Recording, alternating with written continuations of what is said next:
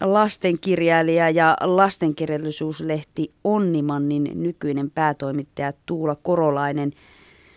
Mikä sinua lastenkirjallisuudessa viehättää?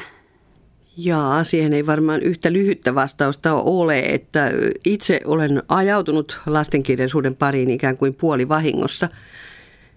Hoksasin lapset yleisönä aikanaan 70-luvulla, kun sain ensimmäisen työpaikan tästä talosta eli Ylestä. Tulin kouluradioon töihin ja tontti oli tehdä lapsille äidinkielen ja kirjallisuuden ohjelmia ja silloin alkoi se perehtyminen lastenkirjallisuuteen. Tosin se ei niin kuin siinä kulttuuriilmapiirissä ollut muutenkaan hämmästyttävää, että 70-luvun alussahan tuli tämmöisiä lastenkulttuuripamfletteja ja keskusteltiin hirveästi lasten asemasta ja lasten kulttuurista ja siitä, minkälaista roskaa lapsille tarjotaan ja niin poispäin. Että kyllä se niin kuin ilmassa oli, mutta kyllä mä mielestäni olin suuntautumassa johonkin ihan muuhun. Musta piti tulla kirjallisuussosiologi, mutta ei musta sitten tullutkaan. Ja se, että sitten rupesin jossain vaiheessa myös omia lastenkirjoja kirjoittamaan, niin sekin tuli tavallaan niin kuin puun takaa, että kerran joutilaana kesänä niin riimipää heräsi ja alkoi tulla runoa. Olin kyllä runoja kirjoittanut koko ikäni, mutta semmoista perinteistä modernia runoa, joka on vapaamittaista ja riimitöntä. Ja sitten tämä riimillisyys jostakin yhtäkkiä sukelsi ja ne sitten yllättäen olivat lastenrunoja ja sillä tiellä ollaan olet lastenkirjoja kirjoittanut ja nimenomaan runokirjoja, mutta myös psykologisesti tarkkanäköisiä ja ehkä hauskojakin kuvakirjoja ja lasten kertomuksia sekä lasten tietokirjoja. Niin kuinka haastava tyylilaji on kirjoittaa lapsille? No ei se lapsille kirjoittaminen oikeastaan ole mikään tyylilaji, että Kyllä mä kirjoitan lapsille ihan niin kuin mä kirjoittaisin aikuisillekin, että vasta sitten kun kirja on valmis, niin voi katsoa, että onko siellä nyt esimerkiksi jotain sanastoa tai, tai joku rakenne, joka on ehkä liian vaikea jollekin kokemattomalle lukijalle, mutta kyllä musta teksti syntyy sillä tavalla taiteena niin kuin mikä tahansa teksti, että että ei se ole mikään varsinainen tyylilaji. Että luultavasti jos mä kirjoittaisin aikuisillekin, niin mä kirjoittaisin jollakin tavalla niin kuin psykologisesta ja ihmisnäkökulmasta ja varmaan siellä olisi huumoriakin. Et en usko, että siinä olisi kauheata eroa.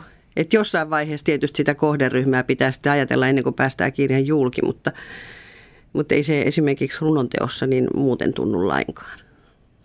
Tampereella toimiva lastenkirjainstituutti on yli 30 vuoden ajan julkaissut aikuisten lastenkirjallisuuslehteä nimeltä Onni Manni. Ja nyt näistä lehden kiinnostavimmista kirjoituksista on toimitettu yli 300-sivuinen valikoima Satu Saappaat ja Runo Pilli Onnimannin artikkeleita 1978-2008 osa 1. Toinen osa on siis tulossa. Tuula Korolainen, olet toinen kirjan toimittajista, niin mikä sai teidät nyt niputtamaan Onnimannin artikkelit yhteen tai siis itse asiassa kahtiin kansiin ja miksi, miksi juuri nyt? No itse asiassa tämän piti tapahtua jo muutama vuosi sitten, kun Lastenkirjainstituutti, joka aikaisemmin oli nimeltään Suomen nuorisokirjallisuuden instituutti, täytti 30 vuotta. Ja lehtikin on ollut yhtä kauan. Aluksi se oli nimeltään hyvin vaatimattomasti vain instituutin tiedote ja sitten myöhemmin muuttui Onnimanniksi. Eli lehtikin täytti 30 vuotta ja aina kun pyöreitä vuosia täytetään, niin tulee tietysti tarvis katsoa taaksepäin. Ja siinä yhteydessä huomattiin sitten, että vallankin niitä alkupään hyviä artikkeleita oli ihmisten itse asiassa aika mahdotonta saada luettavaksi, kun sen tiedotteen painos oli hyvin pieni ja koko se ylipäätään se ihmispiirikin, joka silloin alkuun instituutin ympärillä pyöri, oli aika pieni. Ja ei niitä tiedotteita enää kirjastoista eikä mistään sellaisistakaan saa. Ja kun tässä vuosia täyttäessä sitten vanhoja lehtiäkin sellattiin, niin todettiin, että siellä on ihan hirveän paljon hyvää lastenkirjallisuustietoa, jota ei ole missään muualla. Ja kun siitä on jatkuvaa pulaa, niin sitten tuli myös tämmöinen ikään kuin valistus näkökulma siihen, että, että kun opiskelijat ja tutkijat ja kouluissa esitelmän tekijät ja lapsille lastenkirjallisuutta opettavat kuitenkin jatkuvasti tarvitsevat uusia lähteitä, niin samalla ajateltiin, että tässä myös heitä autetaan, kun kootaan yksin kansiin. Toinen osa tosiaan on tulossa, että tässä ykkösosassa on satuja ja lastenkirjallisuutta, kuvakirjoja ja kuvitusta. Ja alussa myös semmoinen osasto, jossa kerrotaan, minkälaiset kirjat ovat olleet suomalaisten suosikkeja. Ja sitten kakkososa käsittelee enemmän nuorten kirjallisuutta ja kirjallisuuden välittämistä, esimerkiksi kritiikkiä ja mediaa ja kaikkea tällaista. Jos nyt katsotaan taaksepäin tätä 30-vuotista taivalta, niin millä tavalla tänä aikana lastenkirjallisuus on kuvastanut sitä aikaansa? Kyllä se hämmästyttävällä tavalla aina kuvastaa, että jos nyt katsoo esimerkiksi vaikka jotain 70-luvun artikkeleita ja mistä on kirjoitettu, niin kyllä siellä se 70-luvun yhteiskunnallisuus näkyy ja näkyy esimerkiksi, että fantasiaa ja satua on tosi vähän. Ja sitten kun tullaan 80-luvulle, niin tulee nuorten kirjoihin ongelmakirjallisuutta ja tulee huumoribuumi sitten jossain vaiheessa ja sitten kun 90-luku alkaa, niin sitten se fantasia räjähtää. Et kyllä niitä kaikkia täältä löytää. Sitten yhdessä vaiheessa oli esimerkiksi kuvakirjoissa tämmöinen lelukirjabuumi, että niitä tuli niitä luukkuja ja vetimiä ja erilaisia muotoja ja muita, niin sekin näkyy täällä. Että kyllä ne muutokset heijastuvat ja mä väittäisin, että lastenkirjallisuudessa muutokset usein heijastuu nopeammin kuin aikuisten kirjallisuudessa. Että jos mä ajattelen esimerkiksi, että miten monikulttuurisuus ja maahanmuuttajat ja tämmöiset asiat on kirjallisuuteen tullut, niin kyllä ne mun mielestä lasten kirjallisuuteen tullut ensin ja nuorten kirjallisuuteen ja vasta sitten aikuisten kirjallisuuteen, ainakin noin laajemmassa mitassa. No mistä luulet, että tämmöinen nopea reagointi lastenkirjallisuudessa kieli? Siihen voi olla useitakin syitä. Yksi on varmaan se, että lasten ja nuorten kirjailijat on paljon nuorten ihmisten kanssa tekemisissä. Että heillä on pakko olla niin kuin tuntosarvet hörössä siihen, mikä on niin kuin tässä ajassa ja mikä on tärkeää. Ja jos ajatellaan, että missä niin kuin maahanmuutto ensimmäisenä näkyy suuressa mittakaavassa, niin sehän oli päiväkodit ja koulut.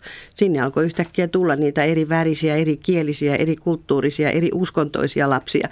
Ja heidän ikätoverinsa kohtasivat tämän oikeastaan niin kuin laajasti ensimmäisenä ja kirjailijat havaitsivat tämän.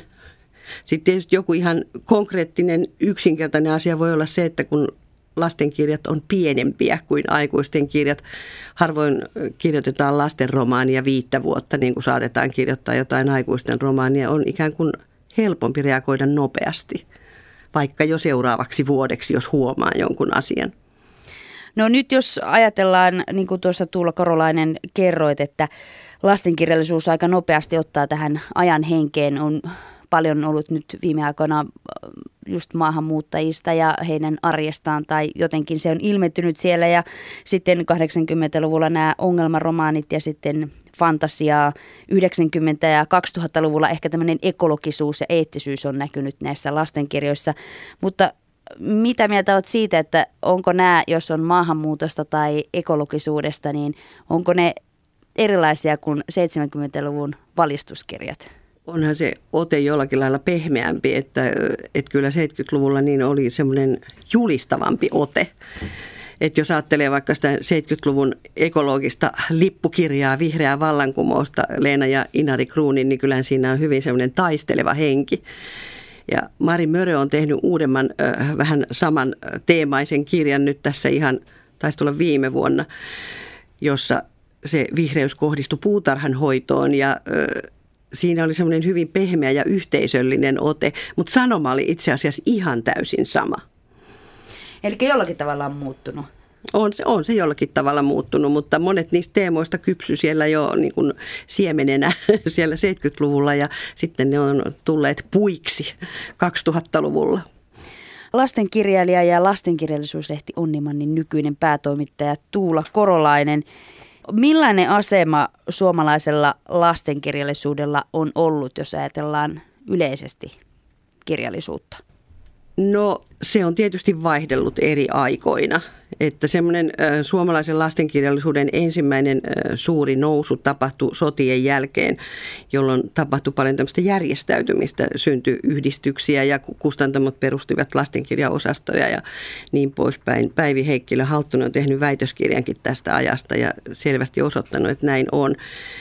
Ja sitten seuraava suuri nousu on ehkä noin ajatuksellisesti ja, ja sanomallisesti ja laadullisesti tapahtunut todella siellä 6-70-luvulla, jolloin tämä lastenkulttuuri nousi sillä tavalla keskiöön, että siihen alettiin ihan tietoisesti kiinnittää huomiota. Et silloin puhuttiin paljon siitä, että mikä on roskaa ja, ja lapsille pitää tarjota laatua ja, ja puhuttiin myös niistä arvoista ja kaikista tällaisista. Ja 80-luku oli mun mielestä vielä tätä kulta-aikaa, että silloinhan esimerkiksi suomalainen kuvakirja eli ihan huikeaa kukoistusta. Ja myös lastenkirjakritiikkiä oli 80-luvulla tosi paljon. Mä oon itsekin silloin kirjoittanut esimerkiksi Helsingin Sanomiin ja se oli säännöllistä ja sitä oli paljon. Ja sitten 90-luvulla rupesi tapahtumaan tätä laskua, että Onnimannikin jossain vaiheessa oikein mittasi palstasenttejä ja pystyttiin todistamaan, kuinka paljon oli hävinnyt siitä lastenkirjakritiikistä. Ja nyt kun kritiikki on yleensäkin nyt vastatuulessa ollut tässä 2000-luvulla, niin se on hävinnyt entistä pienemmäksi. Että se on jotenkin ristiriitasta, että tuntuu, että lasten kulttuuria tehdään enemmän kuin koskaan ja lasten kirjoja ilmestyy ihan valtava määrä, noin 1500 vuodessa. Mutta niitä esitellään ja arvioidaan kuitenkin vähemmän kuin joskus vaikka 15-20 vuotta sitten, jolloin kirjoja ilmestyi vähemmän. No mistä luulet, että tämä johtuu?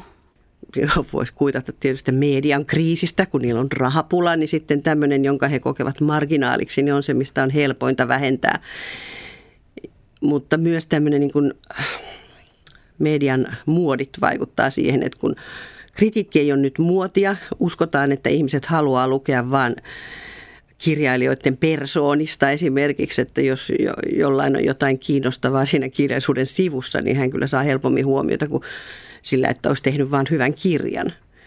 Valitettavasti se on näin. Ja kuitenkin minusta se lastenkirjakritiikin tarve, ihan niin kuin aikuisten kirjakritiikin tarve, olisi aika suuri just kun tarjonta on näin suuri. En tiedä, ajatteleeko toimittajat sitten niin, että he ei halua jotenkin kirjailijoita markkinoida tai, tai äh, avittaa, mutta he ei ehkä muista sitten, että heidän pitäisikin avittaa niitä oman lehtensä lukijoita. Et kun käy kouluissa ja kirjastoissa vanhempien tilaisuuksissa tällaisissa, niin se yleinen valitus on se, että kun mistään ei saa tietoa ja sitten hyvin helpolla käy, että tartutaan aina niihin samoihin kirjoihin, mitkä on jo ennestään tuttuja, vaikka uusia tulee pilvin pimein. Niin, se on varmaan tällä hetkellä uusilla lasten ja nuorten kirjoja kirjoittavilla vaikea saada sitä sitä omaa kirjansa sinne iltasatu lukemiseksi, kun äidille ja isille tuntuu nousevan nostalgiat esiin ja luetaan niitä samoja vanhoja muumeja ja Astrid Lindgrenin satuja vuodesta toiseen ja sitten nämä uudet, niin kuin sanoit, aika paljon, huima määrä tulee vuodessa uutta lastenkirjallisuutta. Tulee toinen, mihin tartutaan noiden, niin kuin sanoit, sukupolviperinnön perusteella valikoituneisiin kirjoihin, niin on sitten nämä pitkät sarjat. Et kun sitten on löydetty jonkun sarjan alku, niin on hirveän helppo sitten ottaa se seuraavakin. Ei tarvi miettiä, että keksisikö nyt jotain muuta kuin Ellaa tai Risto Räppäjä, missä ei sinänsä ole mitään vikaa näissäkään kirjoissa, mutta eihän me aikuisetkaan niin jakseta samaa sarjaa koko ajan lukeen, että toivoisin, että lapsillekin tarvittaisiin vaihtelua. No onko tässä vaara, että, että lasten kirjoja tai nuorten kirjoja kirjoittavat kirjailijat jättävät tämän tyylilajin kokonaan väliin, kun siitä ei sillä tavalla tiedoteta lukijoille?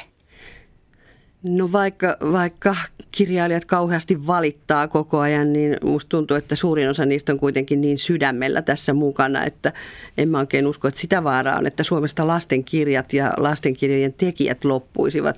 Kyllähän meille joka vuosi tulee toiveikkaita uusia esikoiskirjailijoita, mikä on aivan ihanaa, että joku kuitenkin löytää tämänkin saran sitten. Mutta kyllä toivoisin, että heillä olisi vähän helpompaa.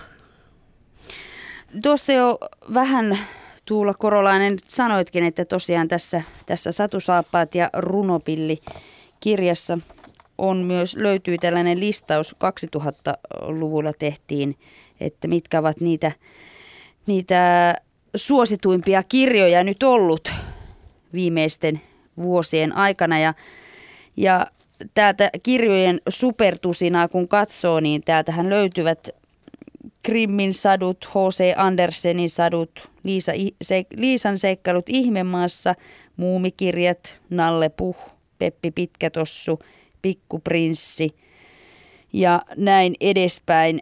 Niin mitä mieltä olet? Onko tämä lista nyt muuttunut vai onko ne nämä samat, samat ehkä voisi sanoa ehkä vähän vanhoilliset kirjat? Tuossa 2000 kyselyssä, joka oli siis Onnimannin oma kysely lastenkirjallisuuden asiantuntijoille. Ruotsalaisen mallin mukaan ruotsalais, ruotsalaislehti oli tehnyt vähän vastaavan ja me sitten haluttiin vertailla. Niin äh, asiantuntijoilla on ehkä taipumus tarttua klassikkoihin enemmän kuin tavallisilla lukijoilla, koska he sitten panevat asiantuntijuutensa siinä peliin ja ajattelevat, että se täytyy olla ehdottomasti laatua. Kaikki noin, mitä sä luettelit äsken, niin niitä voisi pitää sellaisena listana, joka ehkä kuuluu lastenkirjallisuuden yleissivistykseen. Et jos alkaisi miettiä, että mitkä lastenkirjat lapsien ja aikuisten kaikkien olisi hyvä tuntea. Niin tuossa oli paljon sellaisia. Mutta sitten jos mennään ihan tavallisten ihmisten suosikkeihin, mistä... Nuor- Suomen nuorisokirjallisuuden instituutti ja Helsingin Sanomat teki vuonna 2004, siis neljä, neljä vuotta myöhemmin oman kyselyn, niin siinä oli jo ihan muitakin kirjoja kuin näitä ihan periklassikkoja. Sinne pääsi jo pupet ja potterit ja kaikki sen ajan nousevat suuruudet mukaan, että kyllä se tavallisten ihmisten skaala ehkä on vähän erilainen, mutta oli siellä myös niitä samoja klassikoita, että oli siellä Andersenin satuja ja Grimmin satuja ja Annis Vaanin klassisia nuorten kirjoja ja tällaisia. Riippuu varmaan vähän vastaajan iästä, että mitä hän sitten poimi. Mutta kyllä se aikojen muuttuminen siinä näkyy. Että jos nyt tehtäisiin vastaava kysely, niin varmaan siinä olisi jotain uutta taas. Tosin potterit edelleen jylläisivät kyllä varmaan aika hyvin. Eli aika muuttaa myös näitä listoja, mutta, mutta mikä tekee lastenkirjasta hyvän? Onko siihen olemassa kaavaa? No siitä tekee hyvän sama kuin tekee mistä tahansa kirjasta hyvän. Et ensinnäkin se pitää olla hyvin kirjoitettu, siis sen pitää olla hyvää, ilmaisevaa, omaperäistä kieltä. Ja sitten lapsilla siinä pitää olla tietysti usein miten mukaansa tempaava juoni. Lapsethan on itse sanonut, että pitää olla jännitystä ja pitää olla hauskaa. Mutta mulla on oma kokemusta siitä, että lapset haluaa myös lukea surullista, sellaista, joka liikuttaa niin kuin sydänjuuria myöten. Että ei sen tarvi välttämättä olla hauskaa, mutta se eläytymispohja siinä täytyy olla. Että jotain, johon lapsi voi samastua, niin se on hyvä. Niinhän me aikuisetkin kaivataan, että me ihastutaan siihen kirjaan, josta me todetaan, että ai on ihan kuin mä, tuolla on ihan samoja ongelmia kuin mulla tai samoja iloja – että kyllä se, musta se pohja on sama. Sitten jos ajatellaan, että mikä kirja niin kestää sukupolvelta toiselle, niin Juhani Niemi on tätä asiaa pohdiskellut ja tutkinut myös artikkelissa, joka on tässä satusaappaissa mukana ja äh, todennut, että paitsi että pitää olla jotain omaperäistä äh, ilmaisua ja jotain ehkä omassa ajassaan uutta ja moderniakin, niin kuin vaikka muumeissa ja Tiitiäisen satupuussa Kirsikunnaksen runokirjassa aikana oli, niin semmoinen nostalgiapohja ei ole ollenkaan haitaksi, että se auttaa kovasti siinä. Sitten noiden kahden lisäksi, niin kolmantena hän mainitsee sellaisen, että kirja tavoittaa helposti lukijat ja jää lukijoiden suosioon, jos siinä on näennäisen yksinkertainen pintataso, niin kuin voi ajatella vaikka, että muumikirjoissa on, mutta siellä pohjalla on kuitenkin joku syvempi kerros, jonka voi tavoittaa ehkä vain useammalla lukemisella tai kun lukee saman kirjan vanhempana. Siinä on ikään kuin monelle yleisölle jotain tarjottavaa, niin semmoisella kirjalla on mahdollisuus jäädä monen sukupolven suosioon. Joo, kyllä sen nyt on huomannut, kun itsekin pienen pojan äitinä, niin muumikirjoja on tullut luettua ja vaikka poikani on vasta kaksivuotias, niin hänkin on, hän on kovin innostunut muumeista ja muumitarinoista ja itse kyllä saa niistä hyvin paljon sellaista, kuinka paljon siellä puhutaan kaikesta ystävyydestä ja, ja sellaisista asioista, mitkä liikuttaa ihan aikuisia ihmisiä. Näin on osa muumikirjoista näistä alkuperäisistä romaaneista, niin katsotaan, että ne onkin melkein aikuisten kirjoja. Että Muumipappa ja Meri ja Muumilakson marraskuu on sellaisia, joita kyllä ihan pienille lapsille edes kannata lukea. Mutta sitten mielenkiintoinen oli tämmöinen tieto, suosituin yksittäinen lastenkirja on vuonna 1947 ilmestynyt Laura Lahtavalan Pikkumarjan eläinkirja se oli vielä 2007 myydyin teos, niin mikä tästä kirjasta tekee niin suosituin? Onko se nostalgia vai joku muu? No alkuun varmaan oli se, että siinä oli semmoinen paratiisillinen runsas elämänkuva. Näin Juhani Niemi ainakin on päätellyt, kun se tuli siihen niukkaan sota-ajan ilmastoon sen jälkeen, jolloin kaikesta oli pulaa. Ja siinä kirjassa, niin kuvissa ja runoissa, niin voita ja puuroa on yllin kyllin ja aurinko paistaa koko ajan ja lapset ja eläimet elävät semmoista aurinkoista kesää. Et se on ehkä saanut alkuun sen suosion.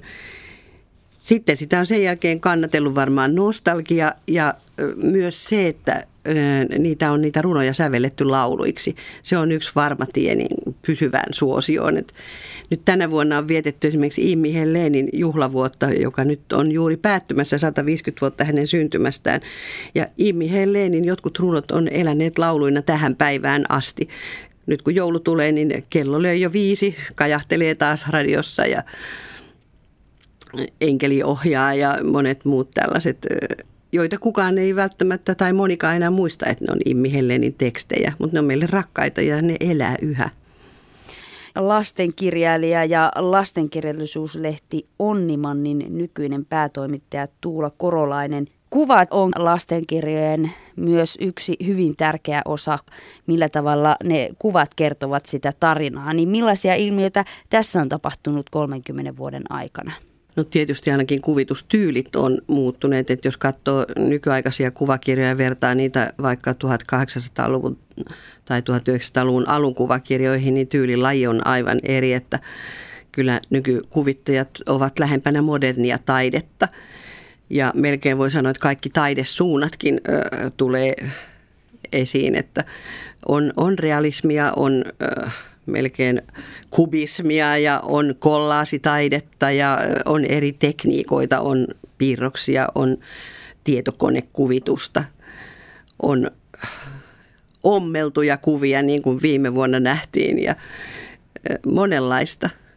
Siinä ei oikeastaan mitään rajaa. Ja ehkä lapsen vastaanottokykyyn luotetaan nykyään enemmän kuin luotettiin ennen, että on ymmärretty, että ei kaikkea tarvitse ihan rautalangasta vääntää, että lapset on aika hyviä tulkitsemaan. Ja myös kuvitus on ehkä vähän itsenäisempää kuin joskus ennen vanhaan, että kuvitus saattaa kertoa jotain ihan omaa tarinaansa ja ihan muita asioita kuin mitä se teksti kertoo. Tässä Satusaappaat ja runopillikirjassa on Sirke Happosen erittäin hyvä artikkeli just tästä asiasta, että mitä kuvat kertovat. Se on itse kullekin semmoinen silmien avaaja, että kuviakin pitää osata lukea. Mutta jos puhutaan ihan yleisesti lasten kirjallisuudesta, niin yksi suuri kysymys on varmasti aina ollut, on nämä kasvatusongelmat, että pitäisikö lastenkirjojen tarjota jotain kasvatuksellista puolta. Mitä mieltä olet tästä? Tai millä tavalla tämä keskustelu on esimerkiksi muuttunut? No kyllähän siitä varmaan aina keskusteltu, että mitä lastenkirjoissa saa olla ja mitä ei saa olla. Ja nykyäänkin aina sellaisia pienimuotoisia kirjakiistoja saadaan aikaan. Esimerkiksi pottereista eri maissa on syntynyt kiistoja ja Rableen pyllykuvakirjasta tuli tässä tämän vuoden aikana, taisi olla se kiista ja milloin mistäkin. Ja itse kirjoittajanakin aina joskus törmää siihen, että jopa kustantaja saattaa sanoa, että voiko tuo nyt olla noin. Kerran panin yhdessä Aapo-kirjassa moottoripyörän toiselle puolelle katua ja pojat ryntäsivät siitä yli, niin kustantaja sanoi, että tämä ei käy, annetaan huono liikennemalli. Piti siirtää moottoripyörä sille puolelle katua, missä pojat olivat. Vaikka mä en usko kyllä näin suoraan kirjallisuuden vaikuttamiseen, että en usko, että lapsi lukiessaan jotain kirjasta ajattelee, että teenpä tuon saman. Kyllä ne kiinnittää huomiota ihan muihin asioihin. Arvoja pitää tietysti lastenkirjoissa olla ja niitä tulee sinne väistämättä, vaikka niitä ei sinne tietoisesti panisi, että kyllä mun kirjani kaikki varmaan edustaa sitä elämän näkemystä, mikä mulla on ja niitä arvoja, mitä mulla on. Ja ihan samalla tavalla kaikilla kirjoilla, kirjailijoilla kirjoittipa he sitten lapsille tai aikuisille. Tuntuu, että nykyään ehkä kuitenkin media on vähän niin kuin jäljessä siitä ajattelusta, mikä yleensä vallitsee, että että esimerkiksi monissa artikkeleissa ja kritiikeissä edelleen haetaan sitä NS-sanomaa ja NS-opetusta, mikä tässä kirjassa nyt pitäisi olla tai on. Et ei kirjailijat ainakaan semmoista sormipystyssä opettamista nykyään harrasta. Kyllä he tekee taidetta eikä kasvatusta, mutta sitten kasvatusta voi tulla siinä sivussa kyllä. Tämän Satusaappaat ja runopillin jatkoosa on nimeltään Haaveita ja tabuja. Niin mitkä ovat niitä lastenkirjallisuuden maailman tabuja? Voi sanoa, että ihan tabuja ei varmaan ole kauhean paljon enää olemassa, että mistä tahansa on voitu kirjoittaa ihan murhista ja insestistä ja viinasta ja seksistä ja kaikesta. Että kyse on ehkä lähinnä just näistä, että millä tavoin. Että siinä voisit jossain kohtaa tulla raja vastaan. No sellaista lastenkirjaa en muista lukeneeni, jos sen, kun joku vaikka vanhempi perheessä olisi raiskannut jonkun. Että kyllä kai se jossain se raja on ja esimerkiksi jotain sodan kauhuja, niin ei kuvata nyt ihan niin raadollisena kuin aikuisille. Mutta kyllä niitä tapuja on aika vähän. Jotain sellaisia asenteita ja ennakkoluuloja voi olla, jotka kohdistuu vaikka tiettyihin kirjallisuuden lajeihin, että ajatellaan esimerkiksi, että lasten runon pitää olla hauska, jotenkin semmoinen nonsens-tyyppinen.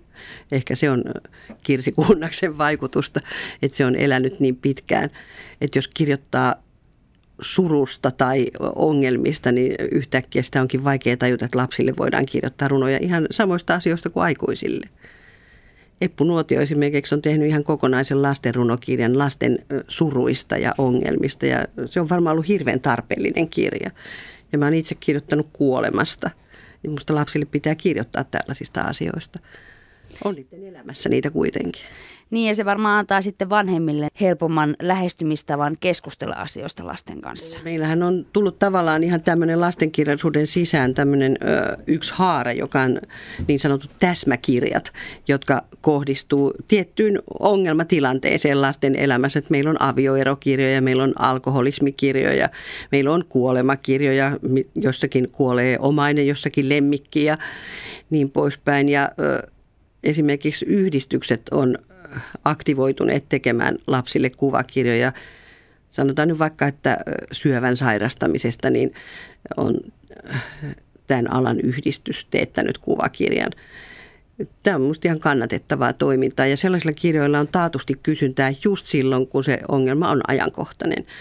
Ei nyt tietysti jotain avioerokirjaa välttämättä tarvitse lukea koko päiväkotiryhmälle, mutta jos on vaikka muutama lapsi siellä, joille se on ajankohtainen, niin heille voi lukea sitä. Se voi olla tosi terapeuttista.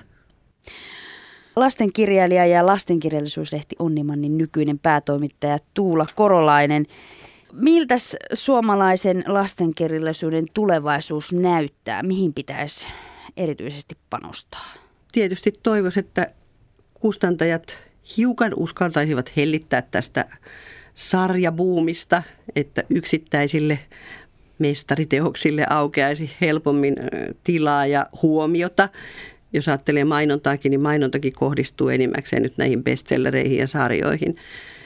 Ja toivoisin, että esikoiskirjailijat edelleen pääsevät esiin ja heillekin annettaisiin huomiota. Musta meillä on nykyään kaikkia lajeja kaikille ikäryhmille. Valitetaan aina, että pojille ei ole tarpeeksi seikkailukirjoja. Se ehkä voi olla semmoinen, että toivottavasti että mieskirjailijat Suomessa innostuisivat tekemään pojille jännittäviä kirjoja. Tämän haasteen voi heittää aikuiskirjailijoillekin. Harri Nykänen on nyt kunnostautunut tänä vuonna tekemällä Pamalaton jumaus nimisen poikakirjan, niin siinä Harri näyttää hyvää esimerkkiä muille jännityskirjailijoille ja mieskirjailijoille, että pojat varmaan lukee, jos niille on tarpeeksi jännää lukemista en oikeastaan osaa sitten muuta toivoa kuin, että käännöskirjallisuudessa mä toivoisin, että käännettäisiin vähän laajemmalta alueelta, että meillä kyllä toi anglosaksinen alue edelleen hallitsee niin vahvasti, että kun ajattelee koko maailmaa, niin olisi aivan ihana, kun tulisi tuolta muualta myös enemmän. No siinä toiveita lastenkirjallisuuden tulevaisuutta ajatellen, mutta lopuksi lastenkirjailija ja lastenkirjallisuuslehti Onnimannin nykyinen päätoimittaja Tuula Korolainen – mitkä omat, omat suosituksesi, mihin lasten ja nuorten kirjailijoiden teoksiin tai kirjoihin olisi syytä tutustua? Mä ensinnäkin sanoisin äh, kirjan äh, ostajille ja lainaajille sen neuvon, että hankkikaa lapsille monipuolista kirjallisuutta ja monien kirjailijoiden monenlaisilla tyyleillä. Tehtyä kirjallisuutta, koska meillä on sitä kirjoa niin paljon, että ei voi tietää, mistä tykkää, jos ei ole saanut nauttia monenlaisesta. Ja sama tietysti koskee aikuislukijaa, että ei pitäisi aina jymähtää siihen omaan mielikirjailijansa tai genreensä, vaan pelkästään. Mutta mä nyt poimin muutamia tämän vuoden kirjoja, sellaisia, joista olen itse pitänyt. Tämä ei taatusti ole mikään top 5 tai top 7 tai montakohan näitä nyt tuli, mutta kun itse runoja kirjoitan, niin Jukka Itkosen Leikki Haitari, joka on hänen valittujen runojensa kokoelma, niin on minusta ihan superkirja. Ja kun se sopii vielä niin monen ikäisille, hän on myös tämmöinen monipuolinen runoilija, että on liikuttavia runoja ja on humoristisia runoja ja sellaisia vitsejä, joista osa aukeaa vain aikuisille. Niin että hyvä koko perheen kirja. Jos kuvakirjapuolta miettii, niin itse olen pitänyt tosi paljon sellaista tietokuvakirjasta kuin Melkoinen museoretki, joka on Helsingin kaupungin museon teettämä kirja. Kristel Röns on sen hienosti kuvittanut ja museon ihmiset ovat kirjoittaneet siihen tekstin. Siinä on samaan kirjaan saatu melkein kaikki, mitä museossa voi tapahtua, vähän hengästyttävästikin, ja se on siitä hauska kuvakirja, että tieto on pääasiassa kuvissa. Toinen kuvakirja, josta olen kovasti pitänyt, on Jukka ja Leevi Lemmetyn isän poika, joka on tämmöinen pieni sankaritarina tanssin maailmasta. Sitten toivoisin, että ei unohdettaisi perinteisiä satuja. Päivi Alasalmi, aika nuori kirjailija, on löytänyt sadun maailman ja jo kaksi hienoa satukokoelmaa tehnyt. Sinnikäs meripoika on niistä se uudempi. Sitten on tietysti vanhoja suosikkeja. Hannele Huovin Urpo ja Turpo ovat nyt avaruudessa. Ja Urpo ja Turpo on aina lumoavia. Ja itse olen kovasti pitänyt aina Leena Kruunin kirjoista ja Leena Kruunin Auringon lapsia on semmoinen nostalginen, vähän ehkä 50-lukuhenkinen kirja, jossa kukkakaupan lähetiksi pääsevä pikkutyttö pääsee katsomaan ihmisten elämiä niiden kulissien taakse ja se on jotenkin hyvin viehättävä kirja. Siinä on myös ekologinen pohjavire. Ja sitten nuoten puolelta mä ottaisin Sari Peltoniemen Kuulen kutsun metsän peittoon, jossa mystiikka ja yliluonnolliset ilmiöt tunkeutuvat yläkoululaisen pojan arkipäivään ja siinä sivussa kolttakulttuuristakin vähän tietoa. Monet nuorten romaanit on sitten sellaisia, että toivoisin, että aikuisetkin niitä lukis.